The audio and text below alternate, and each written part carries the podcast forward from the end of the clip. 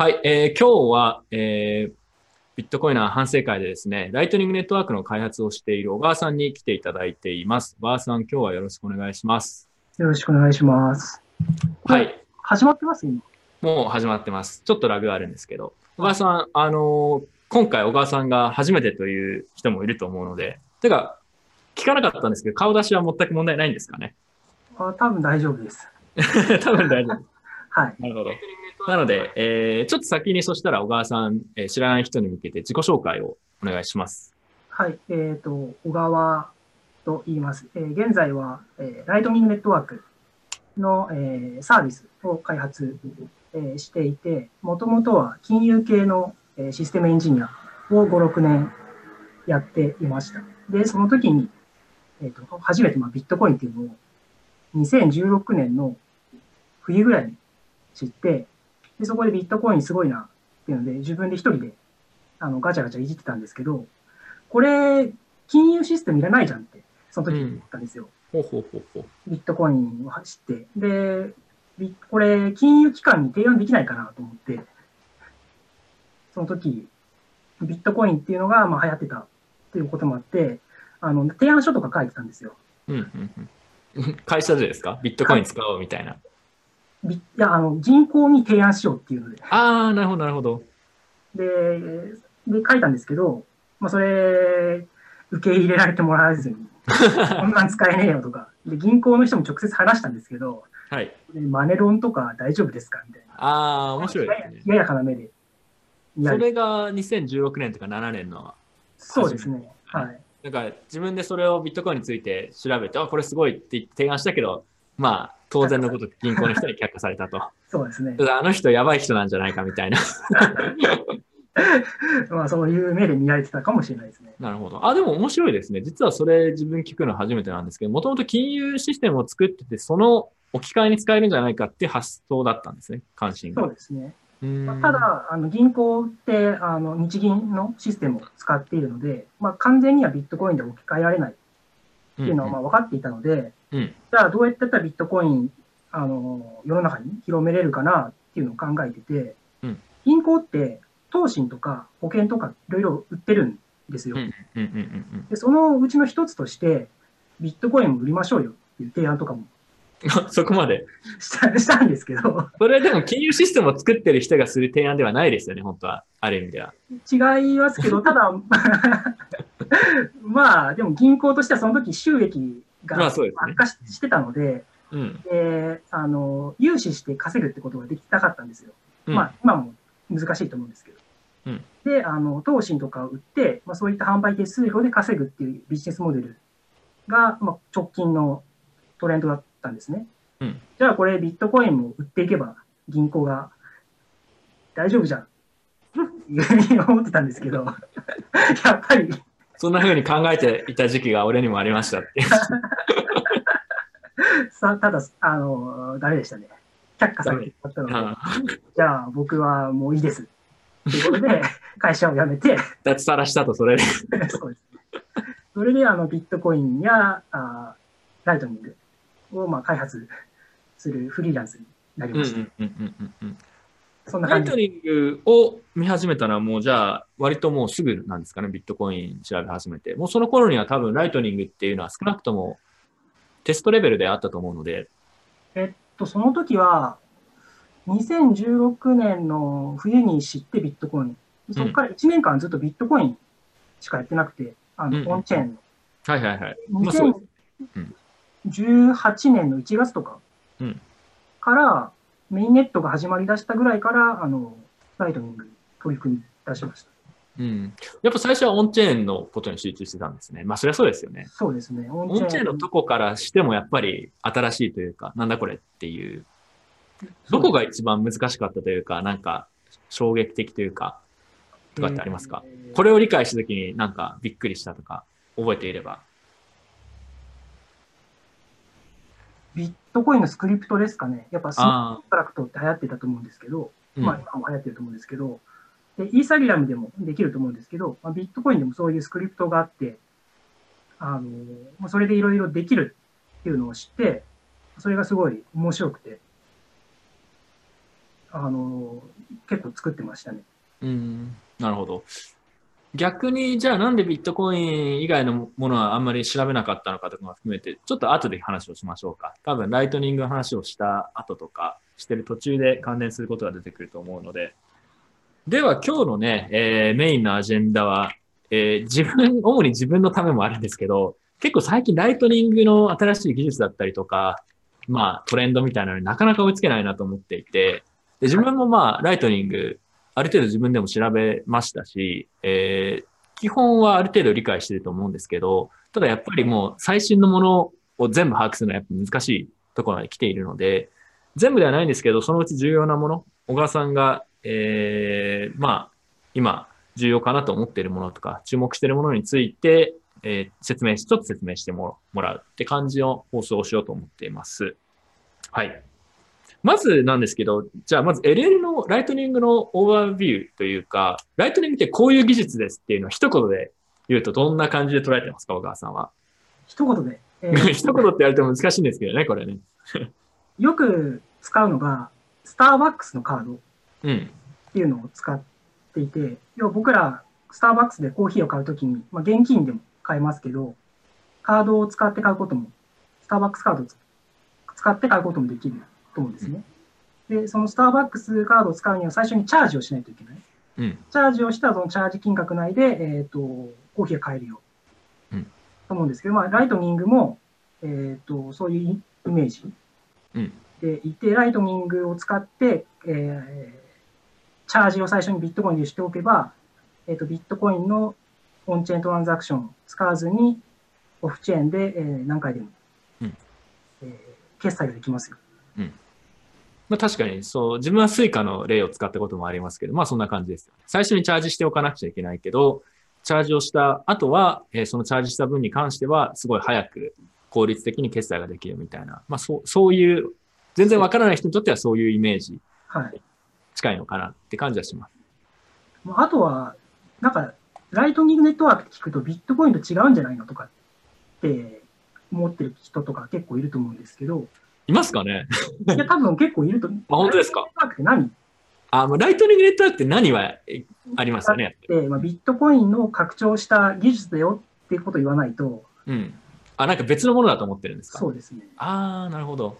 っていう人はいましたね。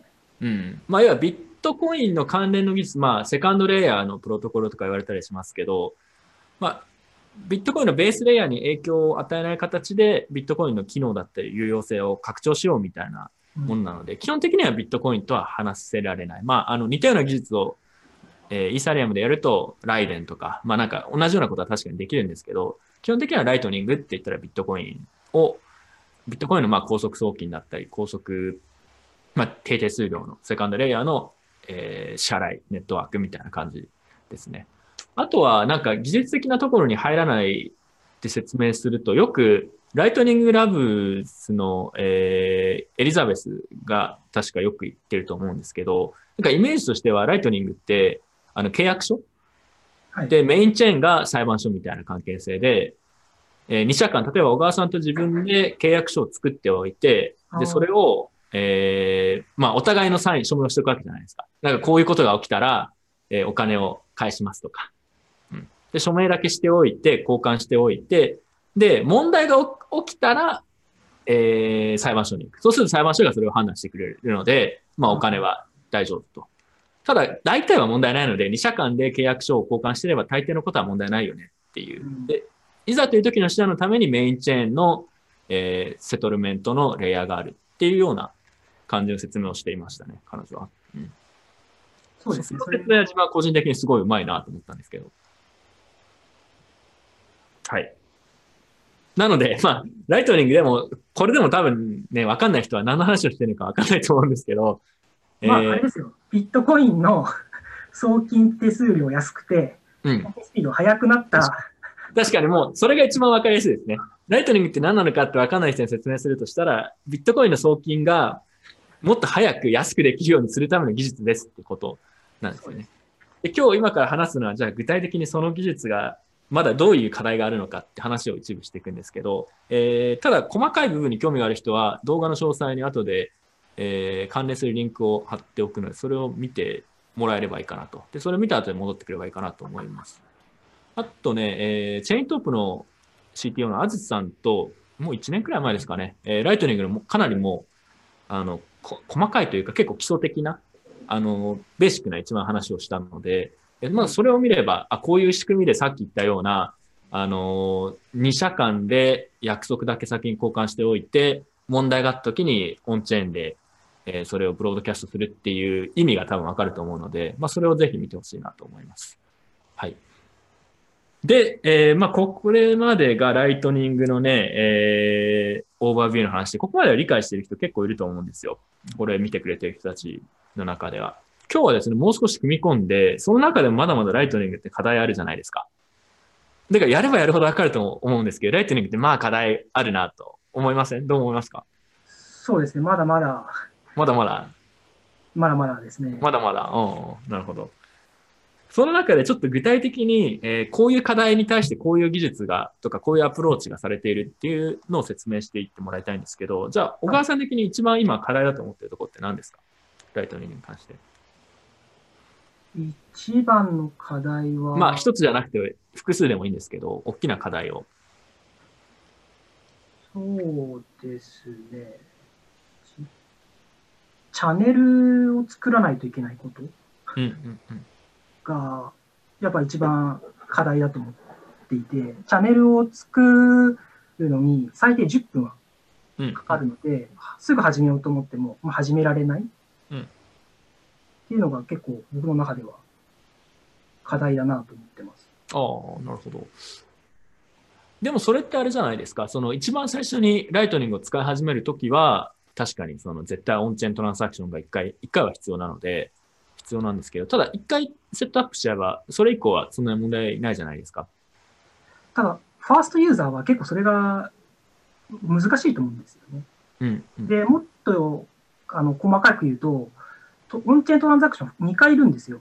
うん例えば、エクレアとかで、えっ、と、チャンネルを開くとき、まずは自分のウォレットにビットコインを送って、でそのビットコインをチャンネルでひ開くっていうのが確か1回かかるので、うん。まあ正正味20分最低うん、うん、うんうん。かかってしまう。その、すぐ始めようって感じでは始められないですよね、確かそうですね。まあ、なので、カストディアルウォレットがに。確かに。あるんですけど、うん。まあでもそこがやっぱりチャンネル作るところが課題ううん。それに対してなんかどういう取り組みがあるとかってありますか、最近？えっ、と、それが、一応、あの、インスタントチャンネルっていう技術で、うんこれ多分、えっ、と、この YouTube の詳細のところにも載ってると思うんですけど、うんあの、ゼロコンファーメーションでチャンネルを開設して送金できるっていう。要は待たなくていいんですよ、10分。うん、うん、うん。こういう技術が、これ最近の提案ですか？これは、あの、プロトコ、新しいプロトコルでもなくて、うん。ちょっとしたハックです。ハックというか、うん、うん、うんうん。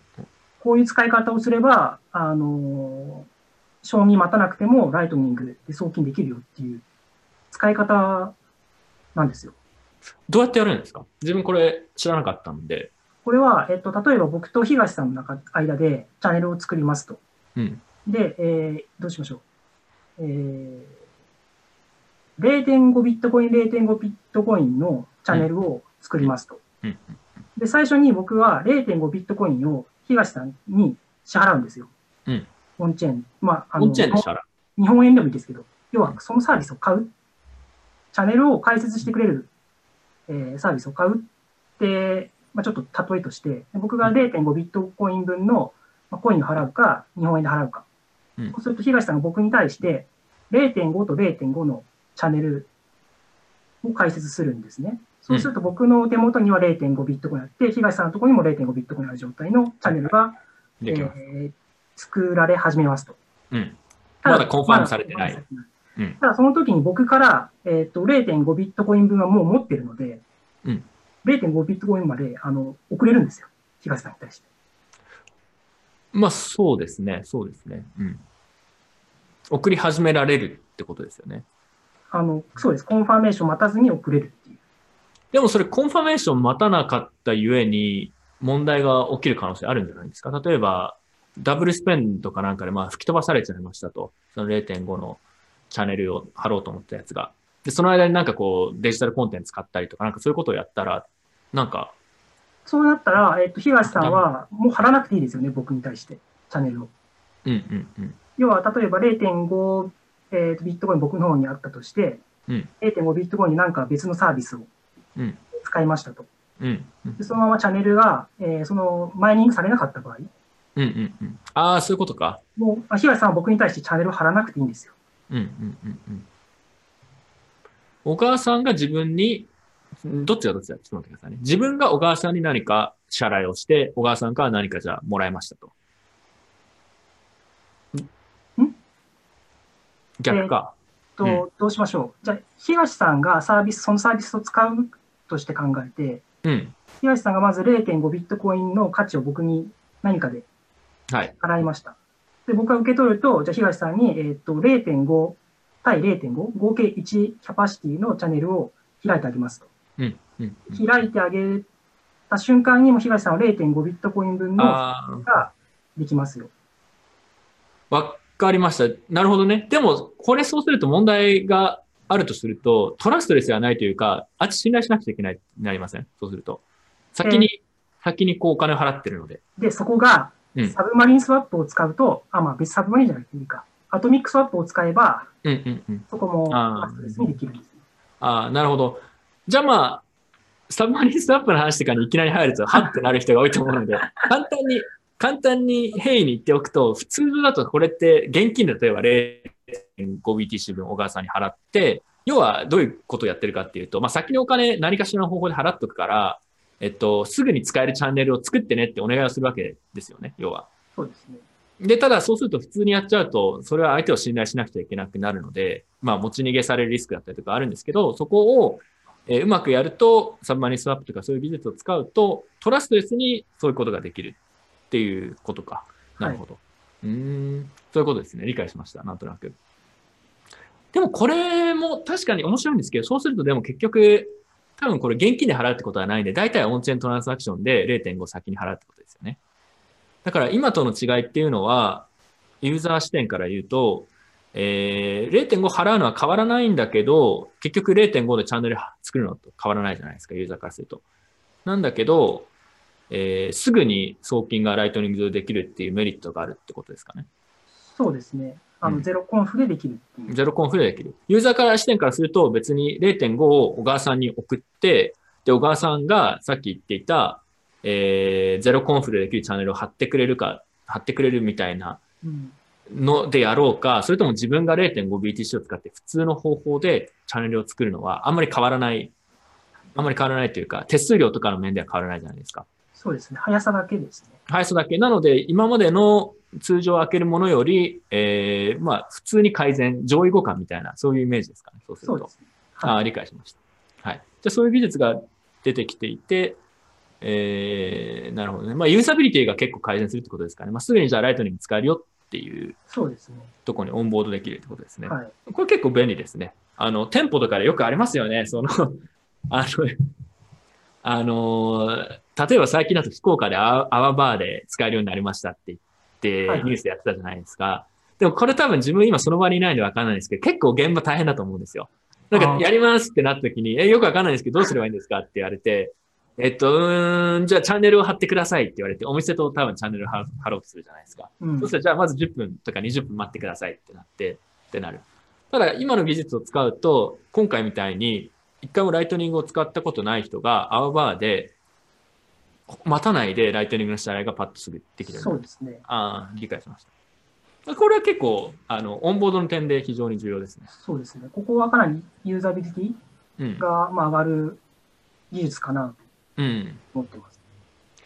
そうしたらちょっとサブマリンスワップも説明しちゃいましょうか。一緒に。その、ねさっきのにもかかってくるので、サブマリンスワップとは何かっていう。えーサブマリンスワップは、まあ、名前の通り、名前の通り。名前の通りで分かりまあ、オンチェーン、ワップ。オンチェーンとオフチェーンうん。の、まあ、あアトミックスワップ、アトミックスワップはどうなんですかね？アトミックスワップはいける。大丈夫です。説明しなくていいです。あわからない人は、アトミックスワップで何かで検索してください。ーじゃあ、えーサブマリンスワップは、えーオンチェーンのビットコインを、まあ、オフチェーン、ライトニングにオンボードさせるうん。ときに、えっ、と、これも、えーなんていうんですかね、まあ、さっきとほとんど似てるんですけど、えーオンチェーンの持っているビットコインをあるエンティティに対して送ると、そのエンティティが自分のところにオフチェーン、ライトニングで、えーその送った分のビットコインをえー送金してくれる。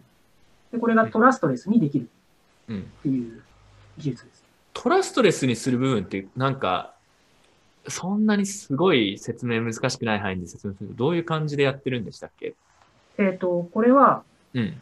えーオンチェーンで送ったときに、その中に、まあ、シークレットを入れておいて、うん。うん。うんで、そのシークレットを僕が見せないと、うんえーあ、違うわ、すいません。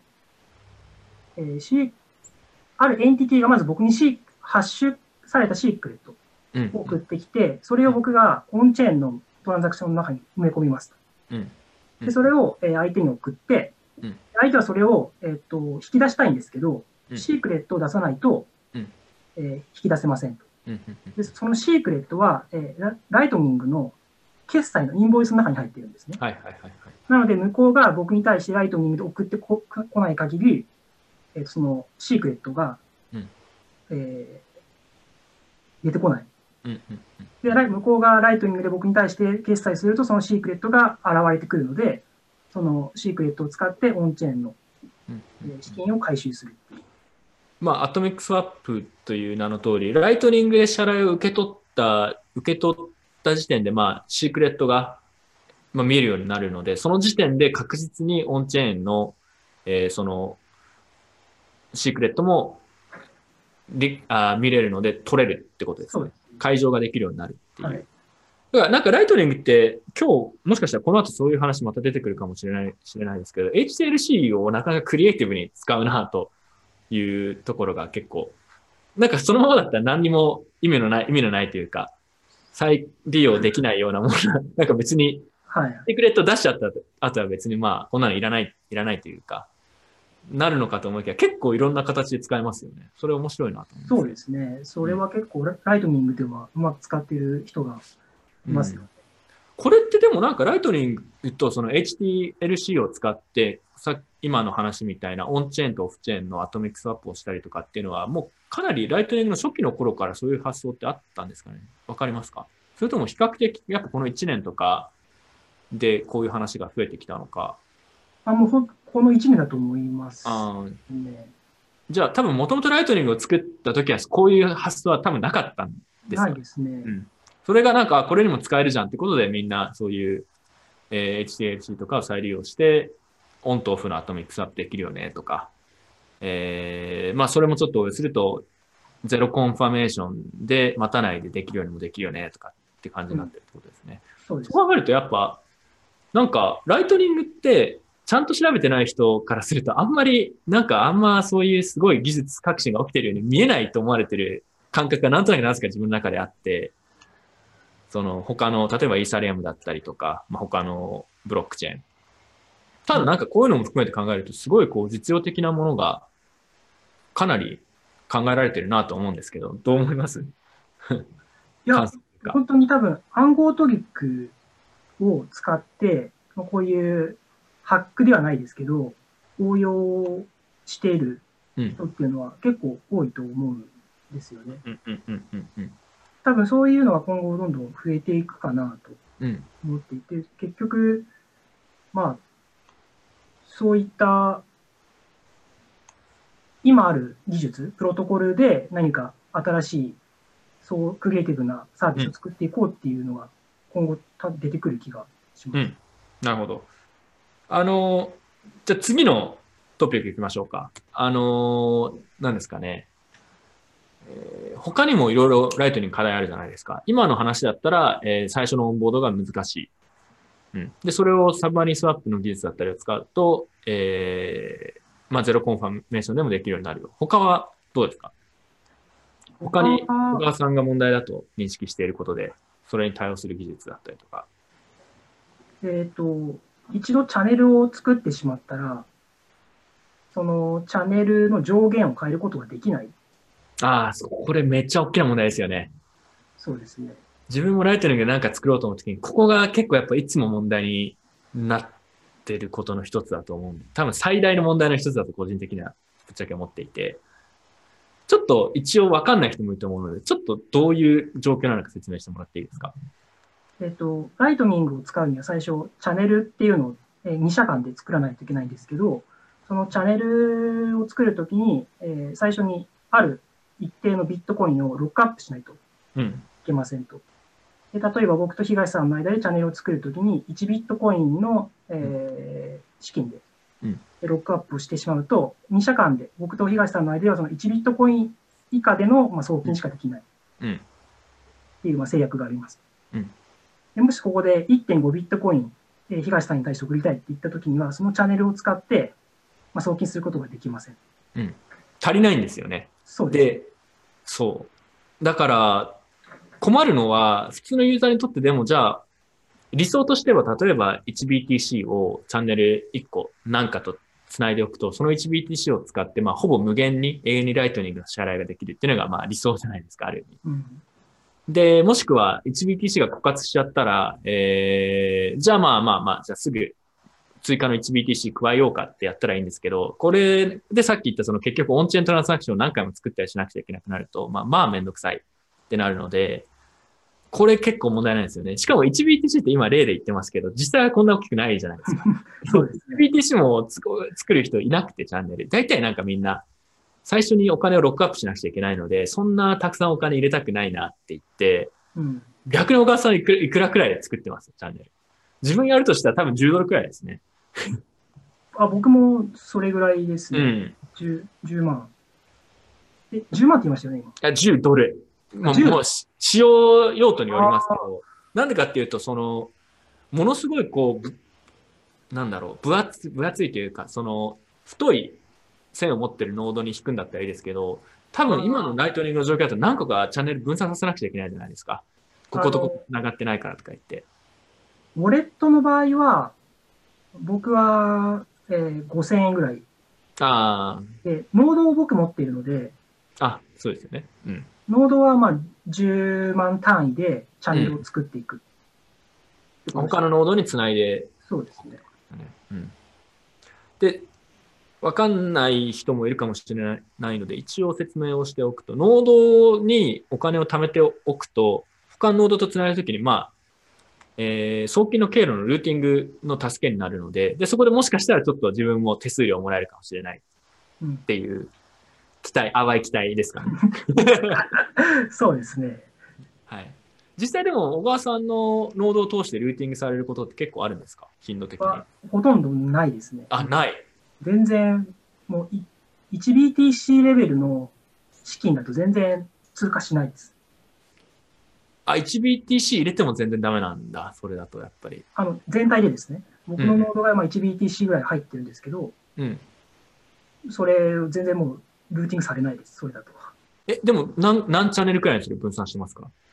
えーっと、に、ん ?2、30ぐらいだったのかな？あ、そう、あ、そうなるんですね。で、合計が1ってことは、なるほど。それぞれのチャンネルはそこまですごい、まあ、数万円とか、そうですね。レベルの大きさのやつ。で、それでもやっぱルーティングされない。ああ。されないですね。結構面白いですよね。多分だから、ちょっとその話に入っていこうかな。そしたら、あの、順番が前後してしまうかもしれないですけど、やっぱルーティングの問題すごい多いですよね。ライトニング。て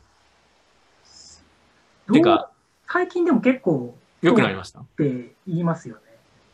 うん。なんか、個人的に変化感じます、最近やってて。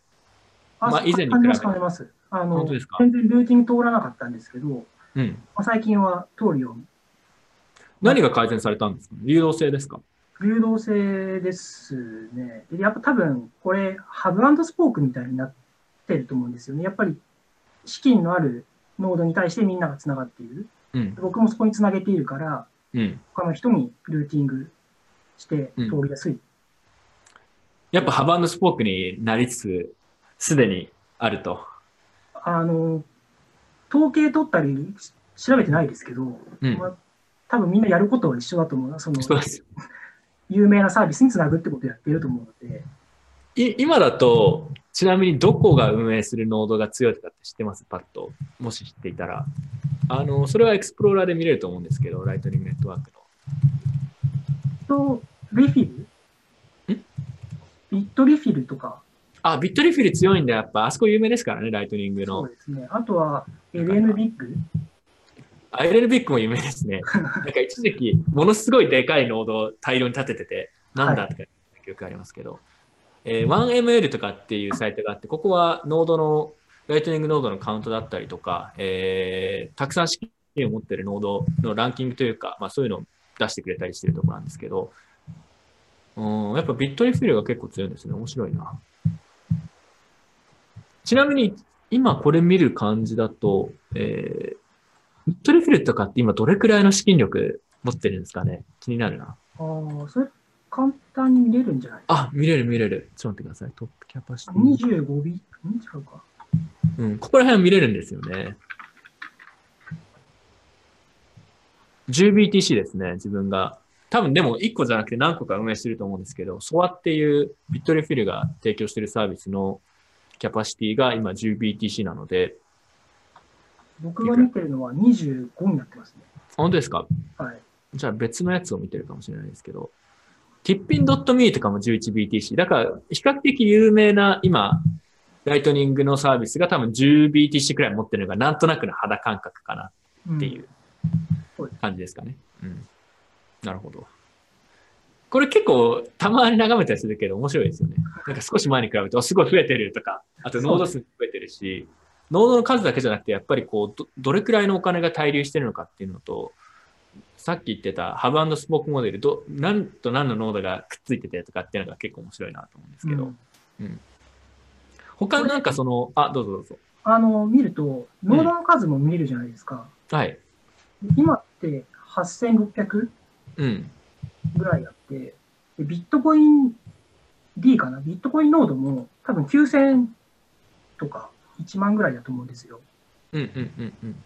って考えるともうなんかほほぼ1対1ぐらいの比率で、まあ、ライトニングノードも運営されている。うんうんうんうん。これ結構まあすごいんじゃないかなって思うんですよね。うん。ライトニングノードの数は正直、めちゃくちゃ増えるの早い、想定以上に早い気がしますけどね。うん、うんビットコインやってる人はもう、デフォルトでライトニングもみたいな。うんうん。まあでも、逆にやらない理由があんまりないんじゃないですかね、今だと。ライトに、あの、ビットコインのフルノードやってたら。ああ、そうですね。まあ、そもそもビットコインのフルノードを使っ扱っている人たちっていうのは、まあ、かなり技術的な理解が深い人だったりとか、もしくはまあ、そういうホホビーとしてやってるみたいな人たちなので、そういう人たちはまあ、ライトニングいじりたいだろうなとは思うので、うん。なるほど。まあでも逆に、逆にビットコインコアの開発者とかライトニングあんまり見てないですって人が多いみたいですけどね。知ってます？ああ、いや、わかんなかったです。彼らはなんかやっぱりオンチェーンの改善のところがやっぱりメインの集中で、まあライトニングはそれはそれでいいんだけど別に俺はみたいな人がやっぱ多いという話をちょくちょく聞きますね。全然。メイリス？メーリングリストをうん。見てると、まあ、ビットコインとライトニング2つ分かれてるんですけど、うん。最近ライトニングの人がうん。ビットコインのメイリスメイリスによく投げかけてるんですよ。あライトニングでやりたいことがあるから、ベースレイヤーこうしてくれよみたいな。結構そこ問題で起きそうですね、いろいろ。そうですね。そんな気がします。そういうの見てると面白いですよね。あ、なんか最近面白いやりとりありましたか？そういうところで。最あのちょっと前は、あの、シグハッシュ、えっと、ノーインプットっていうオペコードをうん。入れるか入れないかっていう話をしていて、もうこれが入ると、ライトニングがすごい使いやすくなる。うんうん。そのオペコードに関して、なんかまず名前から、シグハッシュ、シグハッシュのインプットが良くないとか、まず名前から入るんですよ。うん。その名前にするとみんな使い出すとか、うんうんうんあとは、でも、うん、そうですね。そこで、あの、ビットコインコアの、あの、神様、うん。あの、グレッグ、んうん。G マックスウェルですか？神様というか、伝説のトロール的な G マックスウェルがうるせえみたいあ その人が入ってきて、その名前はダメだろうみたいな。名前から入るんですよね。いや、そうなんですよね。彼は有名ですから。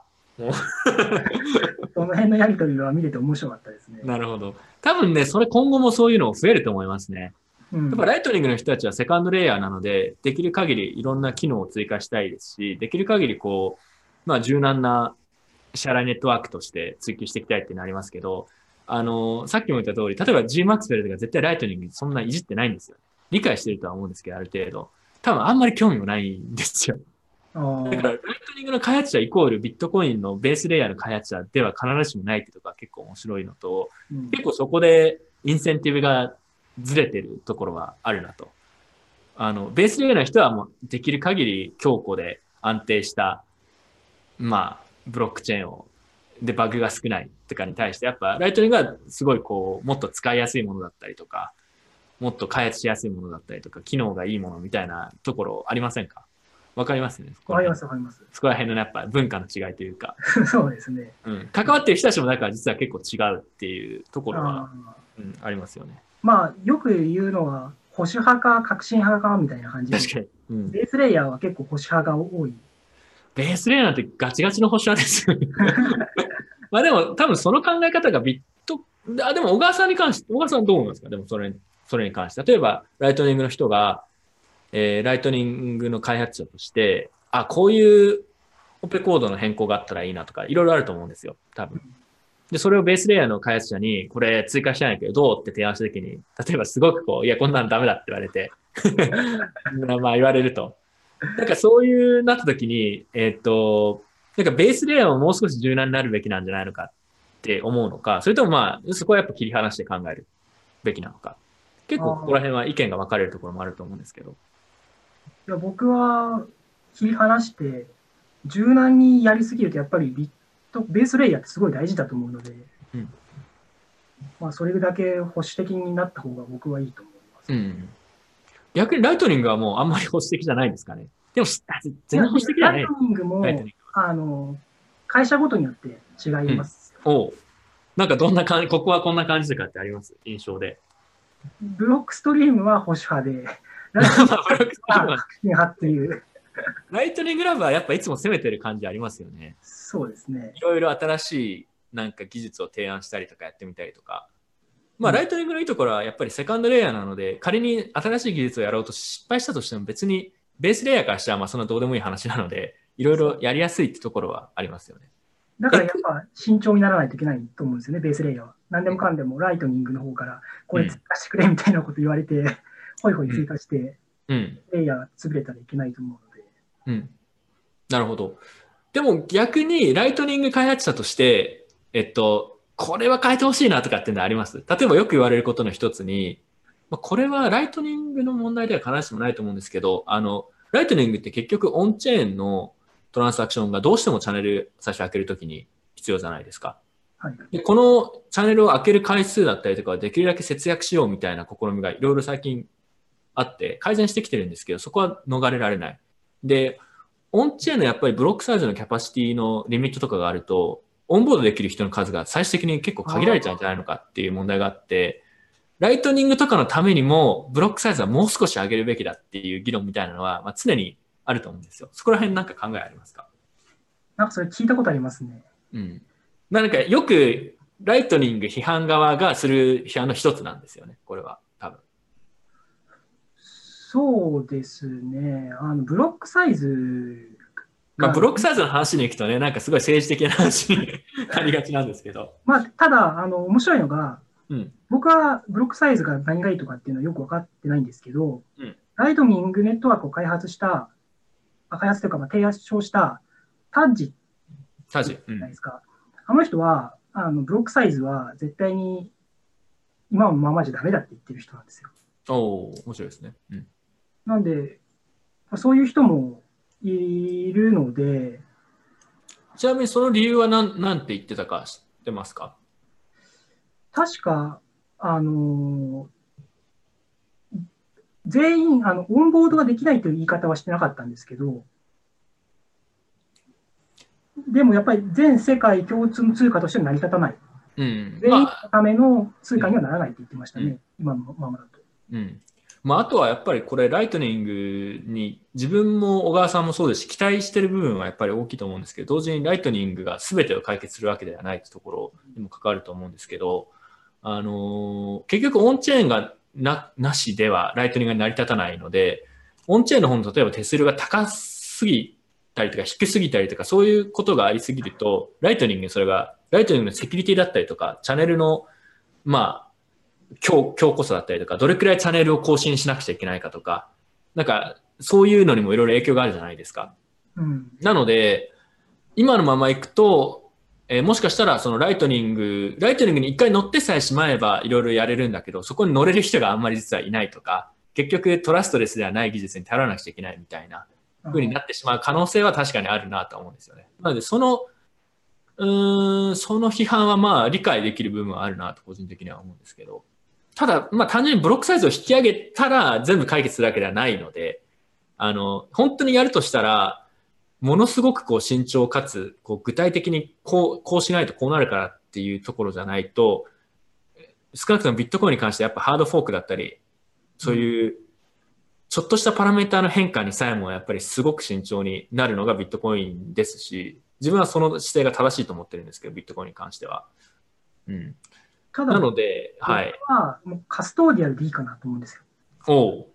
あの全員が、えー、と自分のノード、うん。モバイルウォレットでもいいですけど、そういった自分のプライベートキーを持っているってことは、まあ、ありえないと思うので、うん。なんで、まあ、カストディアルとうん組み合わせていけば、まあ、今のままでもやっていけるとは思うんですけど。おうちょっとその話しましょうか。面白いので。あの、カストディアル、カストディアルウォレットの是非について。自分は、えっと、ブルーウォレットって聞いたことある人いると思うんですけど、えーブルーウォレットっていうのはライトニング対応のウォレットなんですけど、カストディアルなんですよ。どういうことかっていうと、基本的にはライトニングを使ってるように、ユーザーからするとライトニング使ってるように見えるんだけど、実はあれライトニング使って、使ってるっちゃ使ってるんだけど、って感じじゃないですか。であれめちゃくちゃ使ってますよ。使ってるけど別にユーザーが直接ライトニングのトランザクションを作ってるわけじゃないじゃないですか。まあ、そうですね。ユーザーがブルーウォレットの開発会社に、この条件のライトニングのトランザクションを作ってくださいってリクエストをして彼らが代わりにやってあげてる。裏でやってる。うん。ただそうすると、えー、ちょっと途中で出た話もあると思うんですけど、キャパシティの問題がすごい楽になるんですよね、あれ。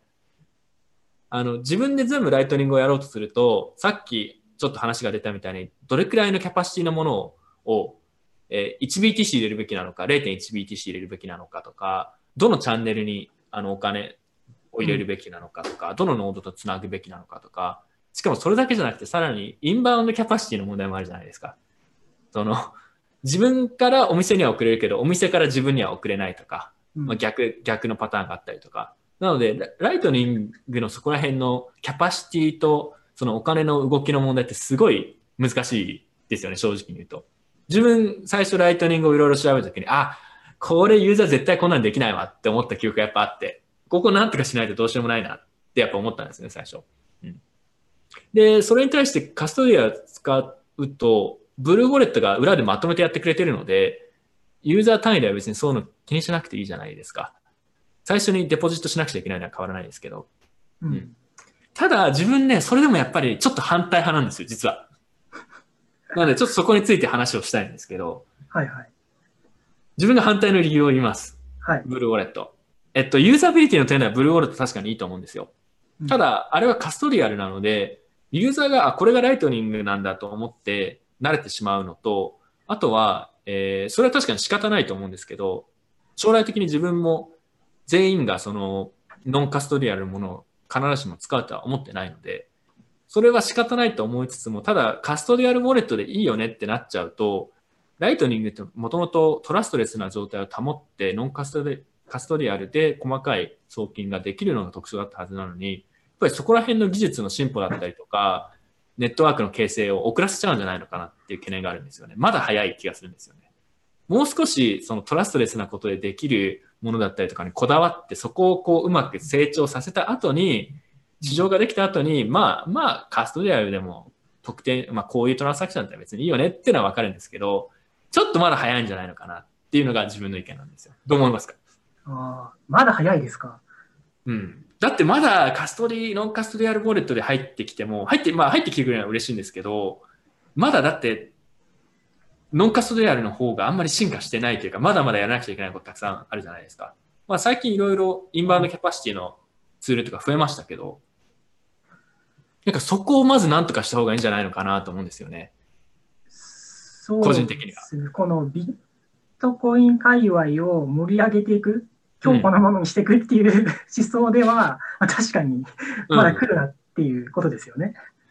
うん、まだ来るなとまでは言わないんですけど、今来ても、まだやれることってあまりないじゃないですか。例えば、ブルーウォレットを入れて店舗でライトニング支払い、例えばこの前アワバーでやってるって言いましたけど、多分みんなブルーウォレット使ってる気がするんですよ。あれはライトニングのウォレットといえばライトニングのウォレットなんですけど、ぶっちゃけるとコインベースとかコインチェックのウォレット使ってるのとあんまり変わらない。あの、そうですね。ただやっぱりフィーがすごい安いし、あ、でもコインチェック、あ、まあでもコインチェック、まあまあそうですね、そうですね。コインチェックのウォレットとかで、例えばやろうとすると。金すると300円かかりますよね。基本、うん大体の取引所。確かにね。あそう、そうですね。確かにその点では、例えば取引所が、えっと、今のカストディアルウォレット、コインベースとかコインチェックとかそういうカストディアルウォレットをやってる取引所がブルーウォレットみたいなことをやるのは自分全然いいと思うんですよ。今より改善してるので。うん。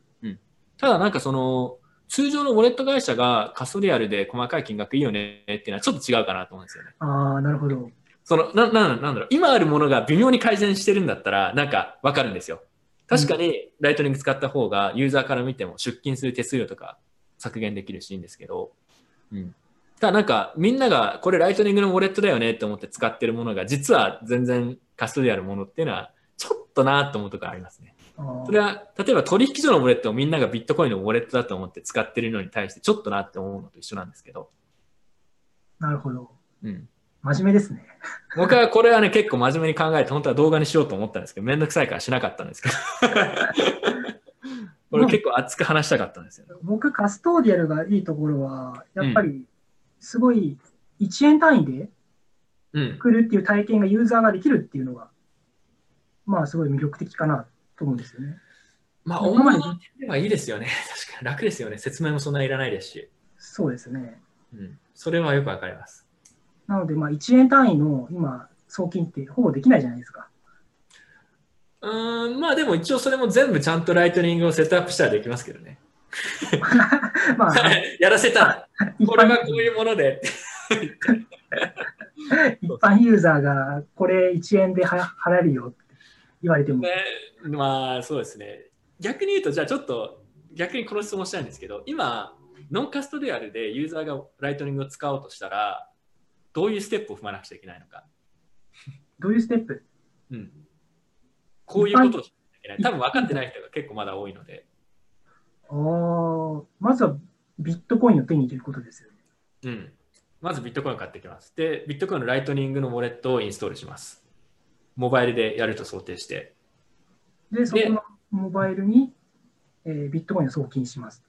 取引所からモバイルウォレットに送金します。うん、で、えーモバイルウォレットで、どうなんですかね？エクレアとか、なんか、チュートリアルがあるんですかね、今。なんか、うん、前に比べるとだいぶ見た目も良くなりましたよね、エクレアとかも。そうですね。まあでも、チャンネルを解説しないといけないですけど、うんチャンネルの解説の仕方が分かりづらい。多分普通の人にはここで詰まっちゃう人が多いですよ。なんだチャンネルってっていうのと、えっと、エクレアとかだと、えっと、デフォルトでは多分エクレアのノードにつながせるようになってるんですかね。で、エクレアのノードが比較的よく他のノードともつながってるので、あの、選べますね、最初に。エクレアにつなぐか、他のか。まあでも、初心者は他のカスタムでつなげに行くやつなんて多分そんなにいないじゃないですか。LL ビッグがいいかなとか言って。多分よくわからないんで、えっと、デフォルトで提示されるものにつなげに行きますよね。うん。まあ、ここを改善する技術がオートパイロットってやつなんですけど、まあ、今はまだあんまり成熟してないので、多分そのウォレットの会社のノードとかにつなぎに行って、で、で、そうするとそこでまず10分待つ。まずこれが1個。で、これはちょっと改善できるかもってさっき話だったんですけど、で、待って、待つと、おーし、できた、やった言って、チャンネルでデポジットした分だけ支払えるかと思いきや、自分がつなげに行ったノードがあんまり大して他のところとつながってないと送金が失敗したりするのが結構頻発。今までは少なくともあったって感じですね。そうですね。まあ多分そこの点は最近改善しているので、うん。そう、ここ最近改善したんですかね。昔はだからもう結構10回やって半分通ったら嬉しいみたいなそうですね。くらいでしたけど、最近は安定してるんですかね？最近はだいぶ安定しているので、で、他にユーザーが知らなくちゃいけないこととしては、あ、今ね、ちょうど質問が来てたので、えー言いますけど、バックアップとかも気にしなくちゃいけないのと、あと他の今までの慣れてるビットコインウォレットとやっぱ違うじゃないですか。うん。今までのビットコインウォレットだとみんなが慣れているのは、えー12英単語のパスフレーズが出てきて、これを記録してくださいって言って、それを記録しておけば OK なんですけど、ライトニングの場合だとバックアップもちょっとさらに増えますよね。やらなくちゃいけないことが。そうですね。今は、まあ、バックアップ機能、エクレアうん。とあのビットコインライトニングウォレットはバックアップ機能がついていて、うん。えっと、それを、えーバックアップ機能を使うと、確か自分の、どこだったかな、G、Google のクラウドうん。にあのバックアップされるんですよ。うん。うんうん。で、えっと、携帯を落としても再インストールして復元すれば、チャンネルが元に戻ってる。うん。そう。だからパスフレーズはパスフレーズででも取っておかなくちゃいけないんですよね。これはオンチェーン用のそうですね。復元用。で、それに追加で、でも、しかもあれですよね。そのライトニングのバックアップっていうのは一回取ればいいだけじゃなくて、あの、送金をしたりするたびたびに、こう、バックアップ更新しなくちゃいけないじゃないですか。古い状態を取っておくと問題になる可能性があるので、はい。ただ、それって今もう自動でやってくれるんですか？確かこれは自動でやってたと思いますよ。うん。なので質問が来てるんですけれども、えー、バックアップが危険だってなんかこの人昔言われたらしいんですよ。コメントが来てて。ただ今は、多分今後は多分ウォレットがそれは自動的にバックアップして古いやつの上書きをどんどんしてってくれるんじゃないのかなと思うので、そんなに、バックアップが危険ですか？ああの古いバックアップ、古いステートとかをバックアップしていて、間違えてそれをブロードキャストしたりしてしまうと、あの自分のお金が取れなくなったりとか、取られちゃったりとか、あー、そうですね。っていう可能性があるので、バックアップも危険だみたいなことを言われて確かに、まあ、前、なんかありましたね、それ。うん、確かに自分もバックアップわざと取ってなかった記憶があるんです。よくわよくわかんないし、あの、めんどくさいし、みたいな。最悪、バックアップ取ってるのはなくしちゃったらもうゴックスする覚悟です、みたいな。そうですね。うん。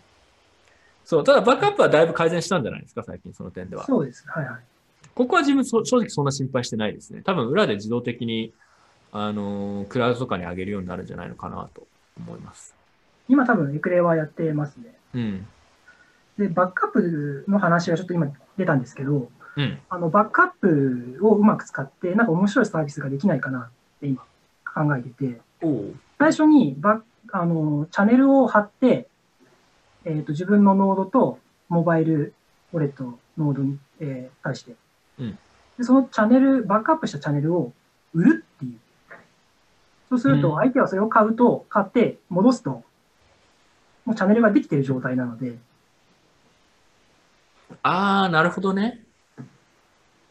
なるほど。じゃあ、パスワード売ってもらうみたいな、ある意味。ちょちょっと違いますけど。要は、最初にチャンネルをたくさん作ってる人がいて、チャンネル販売業者みたいな。そうです、そうです。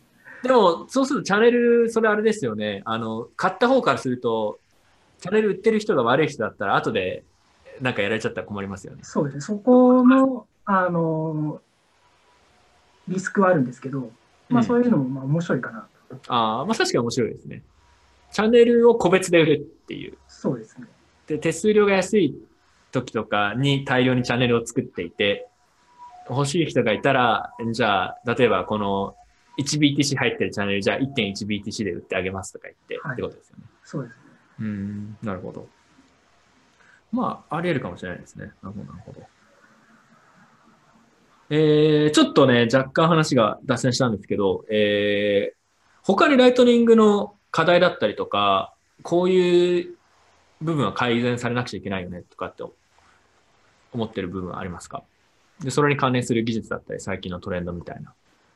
でも今の話をするだけでも、多分ついてこれてない人結構多いと思うんですよね、正直に言うと。んバックアップって何が今までと違うのっていうのと、うん。だから今日話をしてないですけど、さらにネットワークモニタリングの、まあ、ウォッチタワーの話が、まあ、いろいろあるあるわけじゃないですか。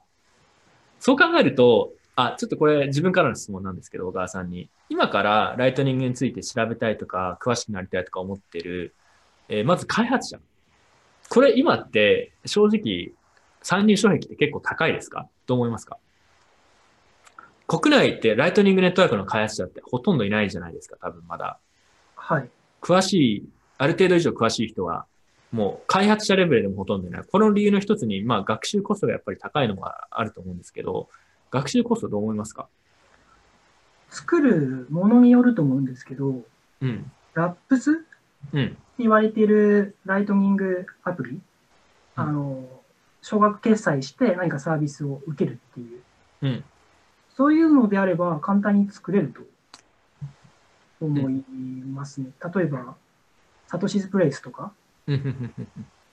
ああいうのは、あの、プロトコルには触れないで、もうできているプロトコルで、えー決済を、うんえー取り込むだけなので、うんまあ、払っえーライトニングで払ったら何かをしてあげるってうん。ういう、ん。そこを開発する、うんであれば、まあ、そんなにすぐできると思います。まあ、あのーサトシスプレイスだったらオープンノードとかっていうペイメントプロセッサーがあるので、それを入れてやってもらうってだけですよね、基本的に。そうですね。あとは、まあ、BTC ペイサーバー。ペイサー、うん、BTC。あれを使えば、あの、ラップスは簡単に確か作れるんじゃないかなと。うん。ただ、あれですよね、サトシスプレイスの開発者も多分、あの、プロトコルまでちゃんと見てますし、今の場合だと、例えば、あの、まあ、店舗くらい、あ、でもね、じゃあそれに対する反論みたいな感じなんですけど、今の例えば、えー、BTC ペイサーバーでもオープンノードでも何でもいいんですけど、自分がじゃあお店を運営してるとするじゃないですか。バーをやってます。じゃあカフェをやってます。自分、カフェやりたいんで。で カフェで、カフェの店店長さんで、よし、じゃあこのライトニングってやつちょっとかっこいいから入れてみようって思うわけじゃないですか。で、よくわかんないけど、このオープンノードっていうのがあったから、よし、じゃあこれ入れてみようってやるんですけど、お客さんが何回やっても自分に送金が失敗しても、なんなんで失敗してるかわからない。っていう現象が、え過去にやっぱ起きてたんですよ。あ、そうなんですか？たっていうのはやっぱ聞く、聞くんですよ。で、理由は自分は分かっていて、あの、オープンノードはあれかな。B、例えば BTC ペイサーバーで自分で、えーと、ノードを立てます。で、そこに、えー、ちょっとお金を入れておく。BTC ペイ、自分の BTC ペイサーバーと、じゃあ、何でもいいですけど、じゃあ、ビットリフィルのノードと繋いでいたとするじゃないですか。で、そこにチャンネルを作っておいて、お金を、うんじゃあ、5万円分ビットコイン入れておきましたと。で、えーお客さんが来て自分にお金を支払おうとするんですけど、お客さんはビットリフィルのノードとはなんか繋がってるんですけど、インバウンドキャパシティの問題で、お客さんからビットリフィルのノードには行く。ですけど、ビットリフィル側から自分のお店のノードにキャパシティを入れてあげるインセンティブはあまりないですし、うん。あの、理由もないので、特に大きい金額になればなるほど。なぜか、自分の店長さんの視点からすると、お客さんが払おうとしてるのになぜか永遠にお金が来ないっていう。でそうすると結局じゃあお客さんに、えーよくわかんないけど、じゃあ自分のノードと直接繋いでくださいって言って、繋がせる。そうすると普通にオンチェーンで払っちゃった方が早いとか安いよねっていう。あが起きたりとか、なんかやっぱりそこら辺も含めると、まだある程度仕組みを理解してないと、快適に使うのは難しいなっていうーそうですね。ありますね。ペイメントプロセッサーを、要はお店の運営者がやっちゃいけないと思いますね。そうそうそう、自分もそう思うんですよや。っちゃいけないというか、あの、敷居が高いですね。敷居高いんですよね。そう。だから今の話で言うと、マーチャントとかの敷居もまだやっぱりちょっと高いんですよね。そういう認識があって、で、で、ちょっと開発者の話に戻しますけど、で、開発者の方はでも、今言ったみたいにラップ、要はペイメントプロセッサーとかを組み込んで、えーサービスを作ったりするのは簡単って話だったんですけどうん、今言ったみたいな話と同じなんですけど、ユーザーから苦情が来たりするわけじゃないですか。自分もよくわかってないと。なぜか送金がうまくいかない。結局開発者もある程度、その土台のプロトコルのことを理解しないと多分扱えないんじゃないのかなっていうのが自分の認識なんですね。あー確かに、まあ言われてみれば、うん。だからそ、そこが結構大変で、じゃあそのレベルに行くまでにどれくらい大変なのかなっていう 質問なんですけど。まあ英語が読めれば、基本的にそういう問題って英語で、あの、Q&A とか。質問投げて開始したりとかっていうのが、まあ、英語であるので、たくさん。うん。僕は最初、逆に小川さんはそう、どんな感じで勉強しました？僕もさっきみたいに、その自分でノード立てて、チャンネル貼ったのに、あの受け取れないっていうのが起きたんですよ。なんだこれと思って、おかしいだろうっていうので、いろいろ見てたら、どう？インバウンドキャパシティうんうん自分から貼るとじゅあの受け取れない、うん。最初は。っていうのが、まあ、英語よのサイトとかにいろいろ書いてあって、うん。あ、そうなんだ。うんっていうのは、まあそこで初めて分かりましたね。うん。まあでもそ、そこは分かってしまえば、まあそんなに難しくないかなと同時に思うんですけど、なんか他にもいろいろライトニングやってて、ここが難しかったとかってありますか？なんか、細かい部分でもいいんですけど、で難しかっえ HTLC のところだったりとかわかんないですけど、いやな、なんでかっていうと、やっぱり日本で注目してる人がやっぱ少ないなというところがあって、どこでつまずいてるのか、それともつまずいてないけど、まあ、勉強する意欲がないだけなのかとか、どこなのかなと、個人的に考えていて。いやでも開発者にとって最初つまずくとか、ぜつまずくポイントは、その、えーチャンネル、うん。インバウンドかアウトバウンド？うん。のとこだけだと思いますね。そんなに難しいことは？ルーでもなんか例えば、あの、なゆたの栗本さんと自分話すことが結構あって、前に言ってたのは、まあ、彼らはあのプロトコルのレイヤーも結構触ってる、国内でもかなり少ない開発者、会社なんですけど、いやー、複雑でってずっとやっぱ言ってるんですよ。あそれは、プロトコルレベルを開発してる人のあ意見ですよ。あーそういうことですか。サービスレイヤーであればサービ、スレイヤーであればそんなに、そこまでは気にしなくていいってことです。はい。いや、彼らだからルーティングがとか、なんか常にこう悩ませてるみたいな。あの、そこはお察しボルト、ボルトがみ みたいな感じなんで。なるほどね。だから、要はそうじゃない人であれば、まあ、あのーさっき言ってたペイメントプロセッサーのところとか、インバウンドアウトバウンドキャパシティのところとかをちゃんとケアしてあげれば、まあ、ラップを作るくらいだったらそんなに問題ないって感じですよ。そうですね。はい。なるほど。わかりました。えー、あ、法律が怖いって意見がありますね。これ技術は全く関係ないんですけど、確かにこの前、改正資金決済法の、えー案が通ったのかな？っていうことだったと思うんですけど、ライトニングのノードが果たしてじゃあ日本の法律の中で、例えばライトニングのノードを運用しているのが、もしかしたら、なんか何かしらの送金のトランスミッションをしているとか言って、ライセンス取らなくちゃいけないとか言われる可能性はゼロではないですからね、まだ。そうですね。僕もそこは、終えてないというか、まだそこも、でも海外も含めて、うんまだ分かってないですよね。うんライトニングノードがそうあの資金移動業になるのかってところは。いや、まあ、個人的にはならないでほしいし、しても本当意味ないと思うんですけど、例えば日本だけそういうルールができたとしても、別にみんな海外のやつを経由してやるだけじゃないですか。そうですね。あの、実効性がほとんどないと思うので、うん。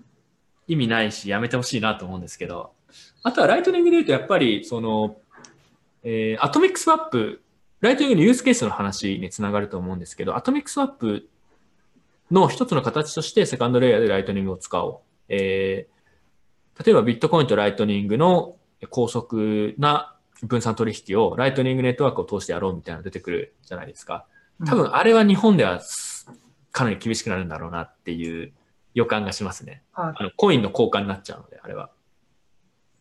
えっ、と、何と何の交換ですか？例えばビットコインとライトコインのあ、ライトコインセ。カンドレイヤー上のアトミックスワップとかですね。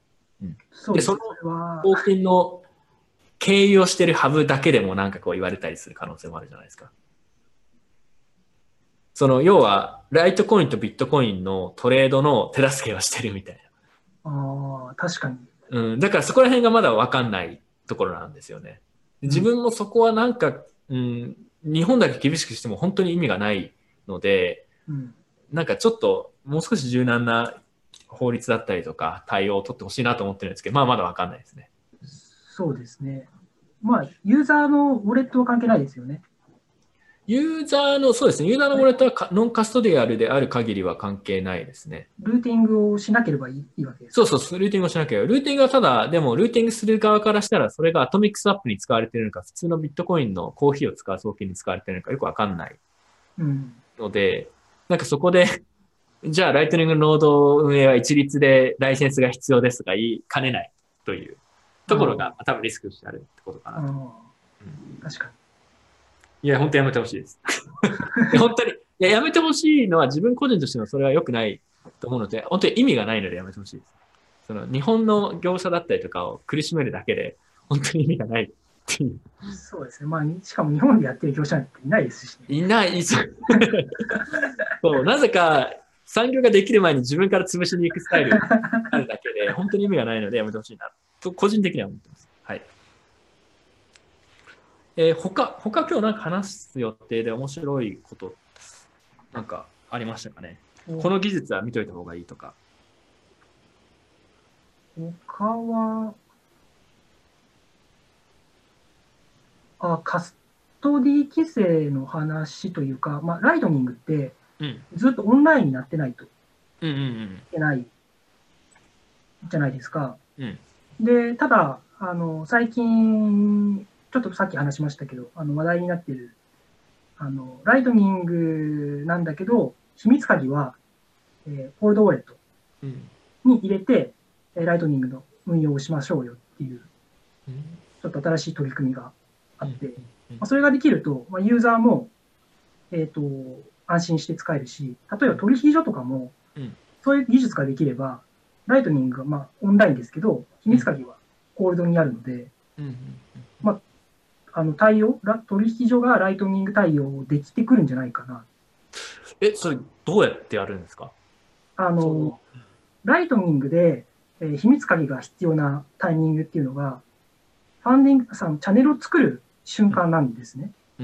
その時に、まあ、あの、トランザクション作るので、うんうんうんトランザクション作った後に、えっ、と、2社間での、えー更新？うん送金受金っていうのは、えっ、と、マスターキーではなくて、マスターキーから派生したそうか。キーを使っいらない、いらないんですね。るんですね。でただ、そのキーを盗まれちゃうと、そのチャンネルの資金を全部取られる。全部取られる可能性があるんですけど、そこも取られないように、うん。要は相手側をちゃん、なんていうんですかね、そこの、チャンネルの資金を取られないように、まあ、するなんか仕組みもなんか今考えられてはいるので、うんうんうんうん。ままあ、あれですよね。あの、条件を、例えば自分と取引所の間でチャンネルを貼っておいて、で、条件を取引所に最初に言っておいて、あの、1日に出せる、動かせる制限は1000ドルまでですとか言っておけば、最悪マスター機に積まれても、取引所側のところでせき止めてくれるってことですよそうですね。ね。例えば。うんはい、そうです。多分そういう運用でやるんでしょうね。なるほど。なので、マスターキーは、えー、とコールドに入れて、そこから派生したキー、チャンネルキーとか、まあ、よく言うんですけど、チャンネルに対するキうん。ーは、まあ、オンラインで運用をする。うんそこで、まあ、ちょっと盗まれる可能性はななくもないんですけど、うんまあ、そういうやり方を今ちょっと考えてる人が。なるほど。なんか取引所のライトニング適用って結構言われることの一つじゃないですか。取引所はもっと、こう、ライトニングの対応すぐ来るみたいな。でもまあ、まだ起きてないし、時間かかると思うんですけど、小川さん的に取引所がライトニングネットワークをやっぱ入れるメリットだったりとか、もしくは難しさとか、考えてることってありますか？自分結構やっぱ時間かかるだろうなと思ってるんですよね。その技術的な問題なのかか必ずしもないんですけど、ビジネス判断なのかもわからないですけど、結構難しいと思っていて。多分、その技術的なところだと思う。あやっぱそうですかオンラインうん。にいないといけないっていうのが、やっぱ取引所からしたら嫌だと思うんですよね。そう。と、え、でも取引所は基本的に常にオンラインじゃないですか？えでもそれが取引所としては嫌なんじゃないですか？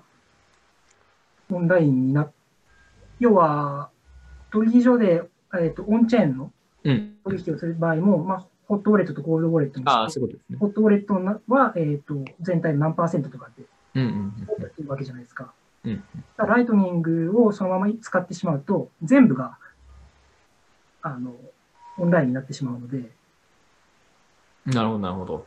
まあもちろん、例えば預かってるお金を全部ライトニングのチャンネル構築に使うとかってね、やっぱもう狂気の沙汰 危なすぎる気がする。基本的にはホットウォレットの状態なので、なので、例えば自分が取引所に 10BTC 預けていたとしても、ライトニングのチャンネルを通して動かせるのは、まあ、せいぜい 1BTC までとかって、そういう制限がかかって。そうですね。例えば。そういう制限をかければ、うん。なるほど。ただ、なんかそこら辺をやっぱり運用的にもまとめたりとか、セキュリティもきっちり担保してやるとかっていうのは、多分想像以上に難しそうだなって感じがしますよね。そうですね。時間かかりそうだなと思うんですよね。なんか、なんかのね、年始かなんかの予想で、でも今年の年末くらいにはそろそろやりますって宣言するところが出てくるんじゃないかという話をなんかどっかでした記憶があるんですけど、どう思いますか？スピード的に。今年なんかもう半分くらい経っちゃいましたけど。今年は無理じゃないですかね。おーいつくらいにいけるいつくらいならいけるのか。2, 年以内。2年以内。あとは逆に取引所がライトニングを導入するメリットってどこら辺にあるのかなっていうのがあって、ユーザーからすると、例えばウォレットに入ってる、えーまあ、まあ1ビットコイン、何でもいいですけど、が、取引所にすぐに着金できて、すぐにトレードできるのってすごい嬉しいじゃないですか。多分そういうメリットあると思うんですけど、そ逆に言うとそれくらいなのかなっていうところもあって、取引所は、あの取引量が増えれば、うん。本当にいいと思うんです。まあうん要は、ライトニングを、えー、と追加したことによって取引量が今までの10%アップしました。うん。であれば、まあ、そこからあの手数料取れるので、さらに。でも逆に言うと増えるのかなって話になるじゃないですか。え、どういうことですか？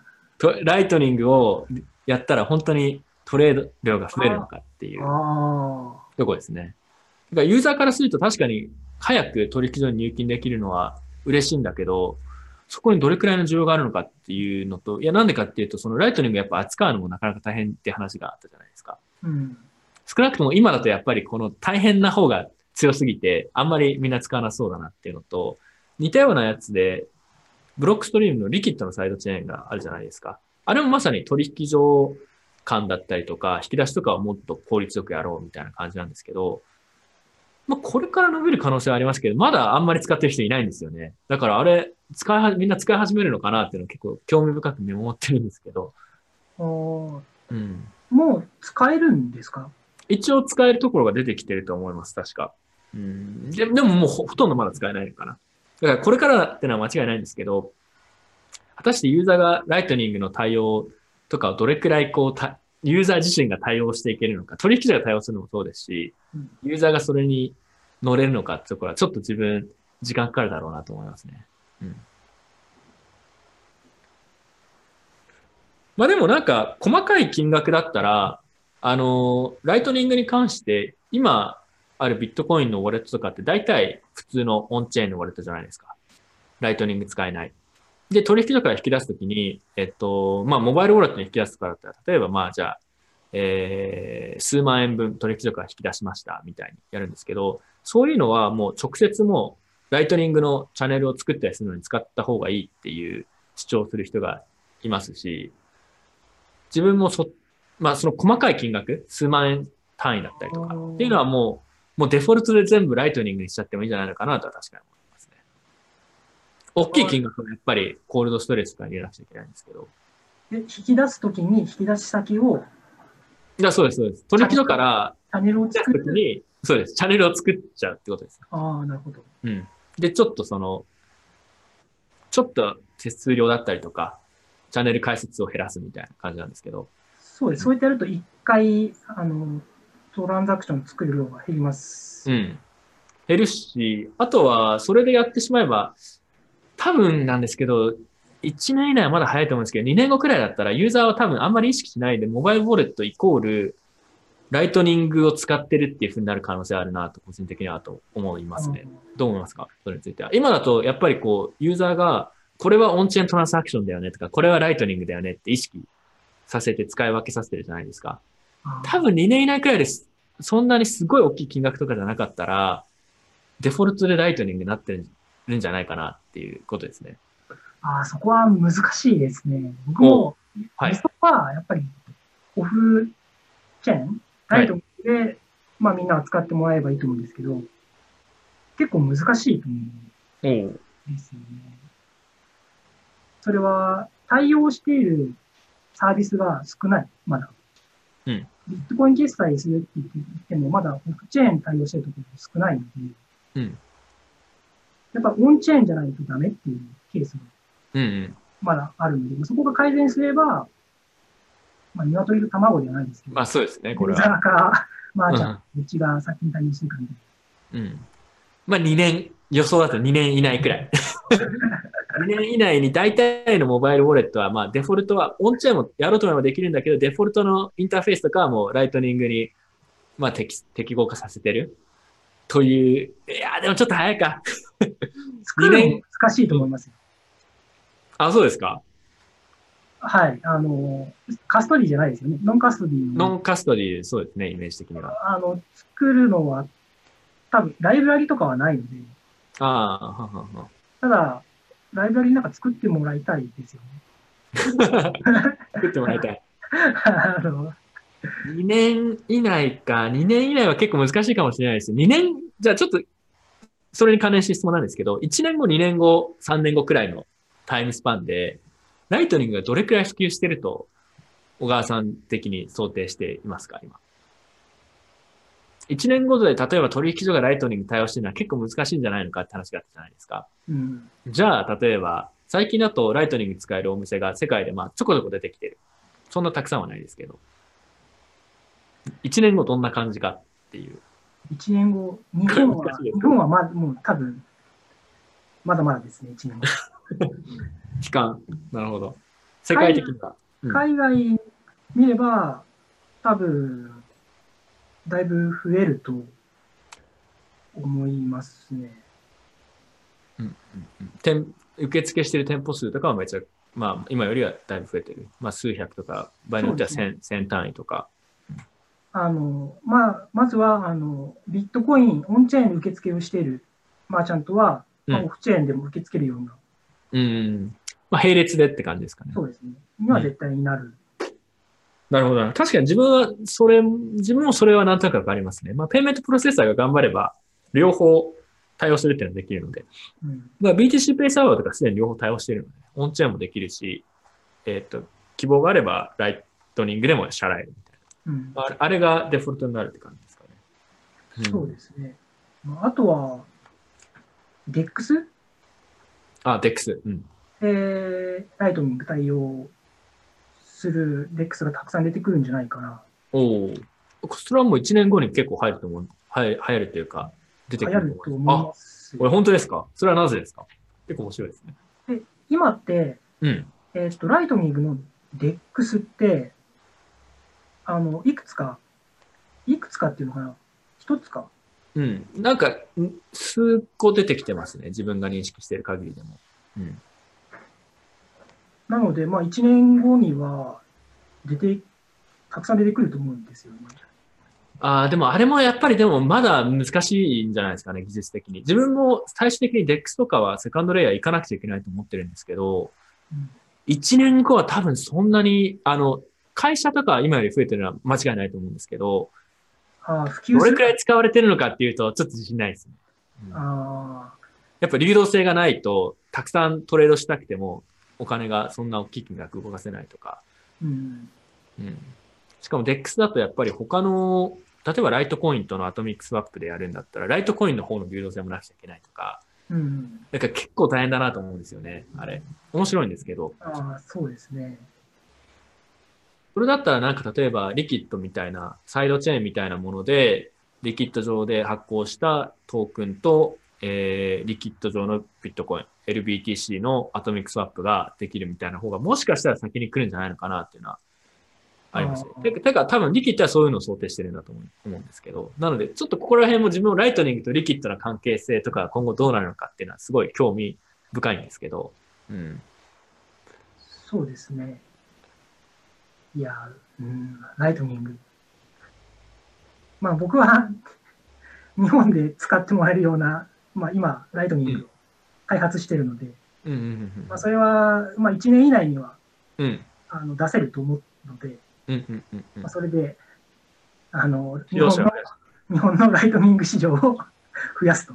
なるほど。あ、じゃあちょっと、それに関して最後のトピックに入っていきたいんですけど、ライトニングを、例えばじゃあ小川さんが今作ってるサービスとか、ライトニングが適してるユースケースってどこら辺だと思いますか？どういうもの？えっと、それは、うん。えーインターネットのものです。インターネット上のもの。やっぱりうんカフェとかバーとかでの決済よりかは、うんえーインターネット上での何かのやり取りに使った方が一番適していると思います。うん例えばデジタルコンテンツとかですかね。そうですね。写真とか動画とか。はい。デジタルコンテンツを買うのにライトニングを使ううのがやっん。ぱり、あの、適していると思います。うん。でもなんか今のところ結構、結構やっぱりそっちの方が分かりやすいってことだと思うんですけど、店舗で使う、使うってややる方がみんな注目してる感じがしますね。デジタルコンテンツの販売とかに今、ライトニングを使ってる他のケースとかって知ってますか？デジタルコンテンツはわからないんじゃないかなと思います。うん。ただ、あんまりない。うん。ない、ないですね、デジタルコンテンツは。うん。ただ、あの、物を売ってるとこは結構ありますね。うん。ライトニング決済対応した、えっ、と、ショップ、EC ショップうん。うん。うんうん。は結構あるんですけど、ただ全部それ売ってるのは、ステッカーとか T シャツとか。うんわかります、わかります。うんまあ自分も基本的に同意見ですね。あのもちろん EC サイトとかでライトニングを使って決済ができるのはまあいいんですけど、多分それはただのクレジットカードの代替みたいになっちゃうと、ちょっとやっぱ弱いなと思うんですよね。なので、ライトニングじゃなくてできないタイプのもの、まあ、即時決済で、とか、なんかそのストリーミング、ビットコインを使ったストリーミングの支払いだったりとか、まあそういうことなのかなと自分も思っていますね。あとは最近考えていて、ああ、やっぱそうだなと思うのは、やっぱり IoT のユースケース結構いいですね、と思っていて、なんでかっていうと、ライトニングってその、あんまり大きい金額の送金には向いてないじゃないですか。なんかちっちゃい金額が、がその代わりグワーって、すごくこう何回も何回も聞きするってものに適するので、それはやっぱり IoT とか、ああいう機器系のものがコミュニケーションの一つの手段としてあるように使ってるっていうのは、あの、イメージしやすいし、適してるだろうなとは思いましたね。え、それ、例えばなんかあります？例って。あなんか、I- IoT、あ、まあ、すなんかセンサー。うん、確かにそうですね。だから細かい IoT から送られてくる情報、何かしらの細かい情報を、細かい単位で、えー他の IoT の機器が購入して、それを使って、他のアクションをキックしたりするみたいな。うんとか。なので、うん。確かにね、具体的にじゃあどういうものをどうやって売買するのってあると、これはなかなか難しい、難しいというか、正確に言うのは難しいところがあると思うんですけど、ただ、ライトニングの特徴を考えると比較的やっぱ相性はいいなと思うんですよね。そうですね大きい金額を送るのはやっぱ向いてないので、やっぱりこう、行ったり来たりがたくさんあるっていう前提、うんでそこがある市場って実は考えてるよりはそんなに案外多くないのかもしれないところがあって、そこ他なんかありますかね？いや、もう僕はそこばっかずっと考えてて、あ、なるほど。ただなかなか会は得られないんですけど、うん。え？他、僕あとはゲームとかエンターテインメントはまあ、比較的相性はいいかなと思いますね。そのさっき言ってた少額かつ行ったり来たり、ユーザー同士とか、ユーザーとゲーム、もしくはゲーム実況者とか、なんかそういうところの細かい、えー、お金の行ったり来たりが多いところにはいいかなと思うので、エンターテインメントとかゲームとかは昔からいいんじゃないかなと思ってますね。うんただやってくれないですよね。あ、ムまだ、まだ早い。でも面白いですけどね、面白いと思うんですよね、即イ時性がイーサ。リアムは結構そういうのあるじゃないですか。うんうんうんうん。トークンを売買するゲームとか。うんうんやっぱないですね。まだまだ。ああ、まあでもあ、ありますけど、まだやっぱり、ちょっとゲームとしてのレベルが低いやつが多いですよね。あでこれは時間かかると思います。例えば、今、イーサリアムでようやく結構ゲームとしても面白そうなブロックチェーンゲームみたいなのが出てきてますけど、今2019年か。でも2014年くらいからそういうのやってて、あ、これ面白いじゃんと思って言ってたんですけど、やっぱり、まあ18年くらいまでなんで、そういうアイディアが最初にパッと出てきて、そういう実験が始まってからやっぱ4年くらいかかるので、3、4年とかかかるので、ライトニングに関しても、その今のイーサリアムのレベルに行くのは、イーサリアムのゲームとかのレベルに行くのは、多分、まあ3年とか かかるんじゃないのかなとか思ったりすあるんです。ああ、3年ですかゲ。ーム会社とかが、なんかこう、なんかやりたいですみたいな。うん。でもまあそこチャンス、そこはおもしなんか面白い発想がまだ、まだまだ、あの、考えられてないことであるんだろうなとは思ってます。うん。他、逆に向いてない。あの、みんなが向いてると思ってるんだけど、向いてない LL の使い道。みんなは向いてると思うけど。みんな向いてると思ってるとか考えたことがないですね、多分。なん、なんですかね。まあでもじゃあちょっと、ちょっとじゃあ質問変えますね。そろそろラップアップしていきますけど、えっと、自分なんかその今の話とかもそうですし、えー、まあ今日ちょっと細かい技術の話も一部しましたけど、ライトニング、他の少なくともブロックチェーン会話にある他のプロジェクトとか技術に関、技術と比較しても、だいぶ地に足がついてるというか、あの、実用がやっぱ近づいてきてると思ってるんですよ。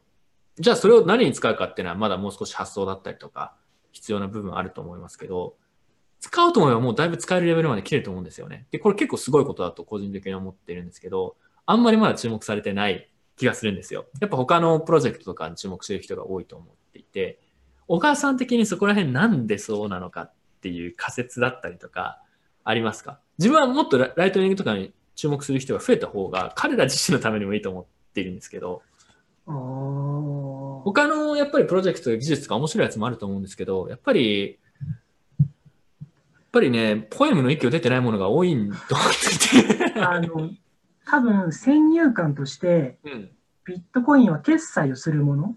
うん。で他のイーサリアムとか、他のチェーンは、何かそれでスマートコントラクトとかゲームとか。作るもの？っうん。ああ。ていうイメージが強くて、で作るってことをみんなしたいと思うんですよね。うんうんうんうん。なるほど多。分そういう先入観があってビットコインも決済だ。だからあんまり、まあ、あんまり。りセクシーじゃないというか面白くないと。そうですね。やれることも多くなさそうだし。うん。確かにそういう認識みたいなのは結構前からイーサリアムが出てきてちょっと人気が出始めてくらいの時からそういうのはだいぶある気がしますね。企業とかも、うーん、なんかちょっと話したことあるかもしれないんですけど、やっぱビットコインでなんかやるとなんかやれることないんじゃないのとかっていうなんとなくのうん意識を感じる時はありますね、確かに。ただ自分はそれがね、だからリキッドとかライトニングとかもそうですけど、サイドチェーンとかセカンドレイヤーとかでちょっとずつ変わってくることを期待してるんですけど、やっぱ時間はかかるのかなとは思いますね。はい。そうですね。なるほど。逆に今ユーザーとかがライトニングに注目すべき理由というか、でもまあ例えば小川さんが今作ってるサービスがあるって話をしてたんですけど、まだだってユーザーがやれることってライトニングでほとんど限られてますよね。何ができますかね今ライトニングで。ライトニングで。今できること。まあ、店舗で一部、ライトニング決済をややり始めているところがあるのと、ただユーザーとしてはまだちょっと早いかなって気は正直に言うとありますね。こういう新しいのが好きな人はいいと思うんですけど、ライトニングで何ができるかですか？今、今です。今、この、この瞬間。ああ、サービスってことですか？そうそうそうそう。あの、自分が普通のユーザーだったとして、なんでこう、ライトニングをちょっと知っといた方がいいのかっていうことなんですけど、うーん。なかなか難しい質問ですよね。やっぱ使えるものがないとみんな来ないんですけど、みんながいないと、あの、使えるサービスを設計できない。あ、これ、これね、ちょっと今ので思い出したんですけど、昔、特に数年前とかですかね、ビットコイン系のサービスなんかやるって時にいつも問題があったのが、えっと、ビットコインをみんなが持ってると想定したら、こんなことができるし、あんなことできるっていうサービス設計がたくさんあったんですよ。ただ、ビットコインを持ってる人が少なすぎて、成り立たない っていうのが結構たくさんあって、ライトニングはまあまだそんな感じじゃないですか。ライトニングを使ってるユーザーが増えれば、こういうことできるのにな、みたいなのあるんですけど、え、それ何ですか？そのビットコインみんな持ってたらこういうことができるっていう。例えば、まあ一番イメージしやすいのはペイメントプロセッサーとかですよね。例えば日本の人口の全員がビットコインを仮に持っていたとしたら、えっと、ビットコイン決済にお店が対応したら、ユーザー数、対応できるユーザーがまあ一気にこう増えるわけじゃないですか。ただ、持ってる人が例えば100人しかいないのに、店舗が1万店舗ビットコインを受付してもあんま意味ないわけじゃないですか、例えば。うん、とか。で、結局はでも、やっぱ登記が先に来て、ユーザー数がある程度増えて、持ってる人が増えたので、そうすると、例えばじゃあ、えー店舗決済ができるとか増えたとか、もしくはビットコインを扱うハードウェアウォレットの売り上げが上がったとか。うん。なるほど。ってなる、そういうえー前提うん。とかがあると、えっ、と、みんなライトニング持っていると、えーまあこれビットコインでも、まあそうなんですけど、うん例えば LINE のスタンプを買うのに、ライトニング決済する。うん。要は、いろんなサービスって今あって、えっ、と、スタンプを、うんうんうん。あと、ノートとかだったら、まあ、コンテンツを売ったりしてると思うんですけど、あれ、クレジットカード登録しないといけないじゃないですか。うん、バカらしいですよね。そこを、まあ、ライトニングがあれば、登録する必要はない自分の個人情報。うん。あの、その登録しなくていいとか、あと、えスタンプのね、すごい今ちょっと聞いて面白いなと思ったんですけど、今だとスタンプって、えっと、たくさん、なんかセットで300円とかで買うじゃないですか。それを買うのに、LINE ポイントのなんか仕組みがすごいめんどくさいんですけど、なんか前、なんかジャカジャカやんなくちゃいけないみたいな。うんただラ、ライトニングみたいなのが流行ると、デジタルコンテンツの販売、スタンプとかにしても、すごいもう少し細かい単位で払ったりレンタルしたりすることができるっていうのが、あの、地味なんですけど結構重要なとこなのかなと、個人的に思ってますね。うん例えば、LINE のスタンプの1個単位で購入できるとか、1円1個1サトシ、1回使うのに1サトシ。例えば、このセットはいらないんだけど、どうしてもこのスタンプだけ使いたいとか。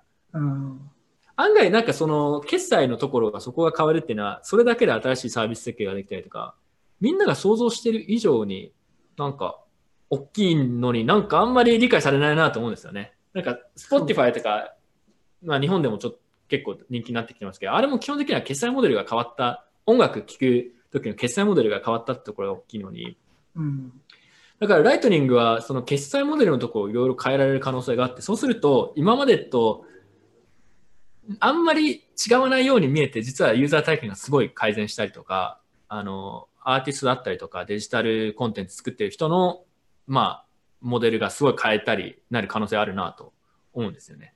個人的にはそれはすごいこう面白いなと思うんですよね。うん。ただ、ここはね、あんまり理解されないというか、あんまりセクシーに聞こえないのかなという。あそこが一番やりたいですけどね、僕も。うんうんうん。わかりました。なので、自分はそれはよくわかるんですけど、結構説明しづらいなとうん思いますね。はい。だからこ、細かい単位で、こう、登録とか必要なく、えー買ったりとか、もしくは、えー分単位でレンタルしたりだったりとかができるだけでできることって結構増えると思うので、音音楽とかかもわかんないし、スタンプだけじゃなくて。そうですね。なんかそういうところでライトニングがいろいろやれるようになるのは多分もうちょっと先かなという。もうちょっと先なんですけど、でもそろそろ今日の話もそうなんですけど、自分もう最近全然追いつけないんですよ。どうどうですか？小川さん、調べてて。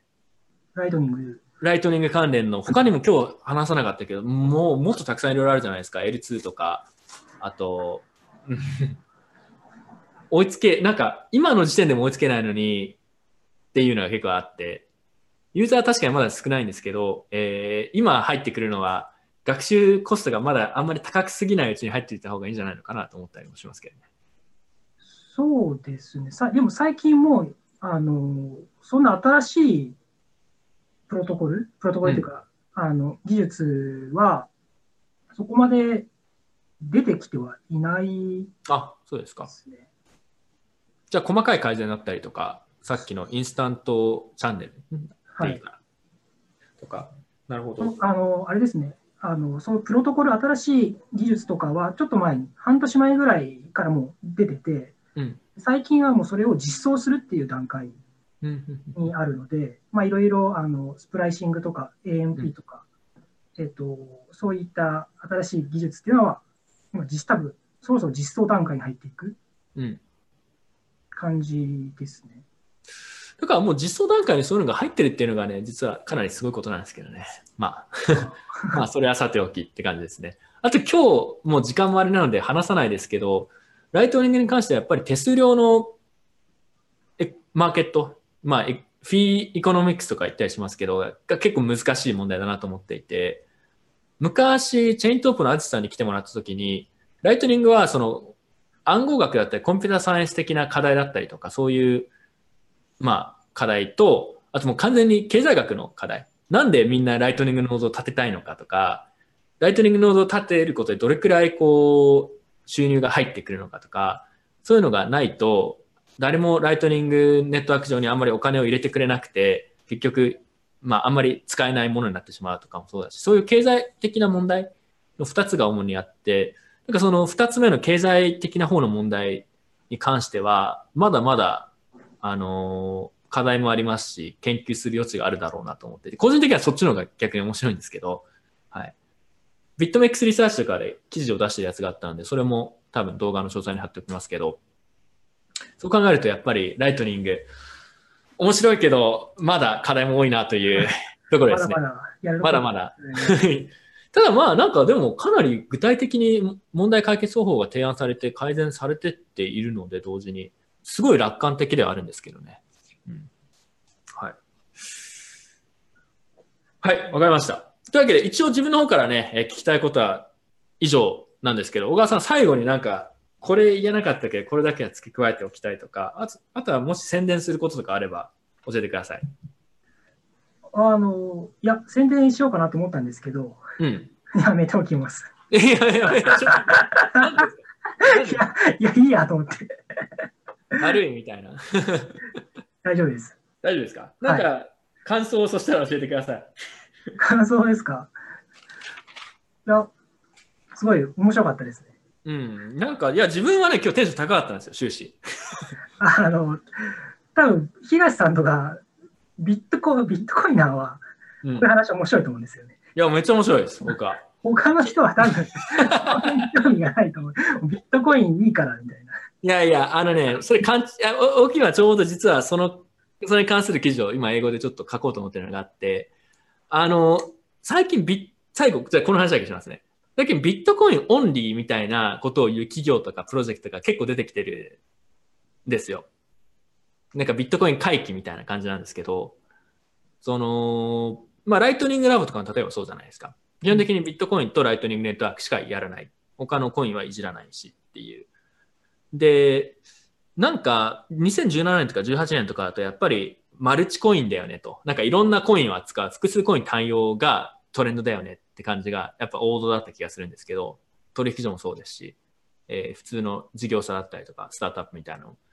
なんかだんだんそれが少しずつ変わってくる時期にあるのかなと思っていて、なんかビットコインに集中している人が少ない割に、あのー、こっちがやっぱ重要になっていく。ビットコイン回帰の動きが少しずつ起きていると思っていて、まあ最近自分ビットコイン管理の話しかほとんどしてないですし、あの、それをね、自分はなんか、あの、押したいです。で実際 あのビジネス的にもそのビットコインオンリーでやる、まあ、メリット、デメリット両方あると思うんですけど、そういうメリットも出てきてますし、多分ね、この興味がある人の数の割に、多分本当にみんなもっと知っておいた方がいいんだろうなと、熱く語っておきます。なので、自分は今日面白かったです、めちゃくちゃ。はい。最近、ライトニングそんなに見えてなかったので、話せる人もあんまりいないですし、国内だと特に。というわけで、えー、自分は今日めちゃくちゃ楽しかったので、少なくともそれだけでも価値あったかなと思います。自己満かもしれないですけど、えー、まあ聞いてくれてる人で、まあこういうの興味がある人は面白いと思ってくれてる人が他にもいたと思うんですけど、ライトニングは多分今年後半ももっと実用的なものがいろいろ出てくるフェーズに入ってくると思うので、だんだん、あの、知っておいて損はないんじゃないのかなと思います。まあ、あとあれですよね、ライトニング参入するメリットっていうのは、うん、やってる人が少ない。あ、そう、わかる。日本人、日本人ライトニングやれば、チャンスです。やれるよみたいな。うん、チャンスです。みんなくだらない DApps を作るのやめてこっちに来た方がいいかもしれない。くだらないって言うとね、語弊がありますけど、あのダップスの中にも面白いものありますけど、まあ、そうね、みんなが逆に流行りのことをやってるんだったら自分は違うことをやるっていうのは、そちらの方がビジネスとしてもチャンスが、ビジネスだったりとか他の投資かもわからないですけど、まあ、チャンスがあったりすることもあるので、えー、はい。あ、でもコメントで面白いって言ってくれる人も結構やっぱいたので、あの、一部の人にでもね、えー、こう、やっぱライトニングの話がもっとできると嬉しいなと。自分も今、自分自身でプロダクトを作ったりみたいなのは参加してないんですけど、立ち位置的にはね、今やりたいのは、ライトニングを使ってないか、プロダクトを開発したいっていう人にアドバイスをしたりとか、こういう改善をした方がいいんじゃないのかみたいなことをを通して、なんかもっといいものが出てきたりとか、しまあ、普及が早まったりとか、そういうのができたらいいなと思ってるので、ぜひ、えー、小川さんもこれからも頑張ってください。はい。はい、こんな感じで。で、自分の方の最後宣伝なんですけど、えー、今日の放送もポッドキャスト形式で、アンカーとか Spotify とかに流しますけど、ぜひ、興味がある人は動画だけじゃなくて、オーディオの方のチャンネルにも登録しておいてください。海外だと割とポッドキャスト形式でやってるところが多くて、自分もちょっとパクって、ポッドキャストで音のみで流したりしてるので、えー、動画とオーディオオンリーで2回聞いてください。はい。というわけで、えー、自分の方から以上です。えー、今日はね、聞いてくれてる人たちは普段と比べるとそこまで数は多くなかったと思うんですけど、ただかなりあのライトニングにフォーカスした、えー、濃い会話ができたので、自分は非常に満足です。小川さん、ありがとうございました。ありがとうございます。ああと来週、もう一個宣伝。えー、自分が崇拝している早稲田大学の岩村教授との特別放送みたいなのが来週の12日ですね、水曜日夜あるので、ぜひそちらも見てください。小川さんも見てください、ぜひそれ。はい、見ます。岩村、岩村慎の。いや、彼はやっぱすごいですよ。はい、というわけで、最後自分の方でそこだけ宣伝しておきます。というわけで、えー、以上です。では、えー、ちょっと待ってください。どれだ？はい、えー、小川さん、本当にありがとうございました。また何かあったら来てください。サービスリリースしたりとか、はい、関係で大きいニュースがあったりしたら、またいろいろ解説してほしいので、また教えてください。はい。ありがとうございます。では、えー、さようなら。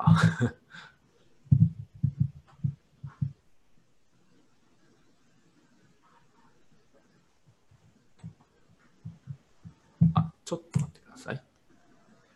なんか、なんかあれですね。うまくできてないな。切ったと思ってるんですけど、なんかエラーが出てるので、少々お待ちください。すみません、小川さん、まだこれライブ中だと思うので、ちょっと時間をつなぎのために、何か面白い話を 最後してください。あの、ボーナスみたいな最後、最後まで聞いてくれた人に対するボーナスみたいな。ボーナス面白い話。あの、僕のやっている EC サイト、ワイワイバザールっていうのが。あ、じゃそこから宣伝してくるんですか？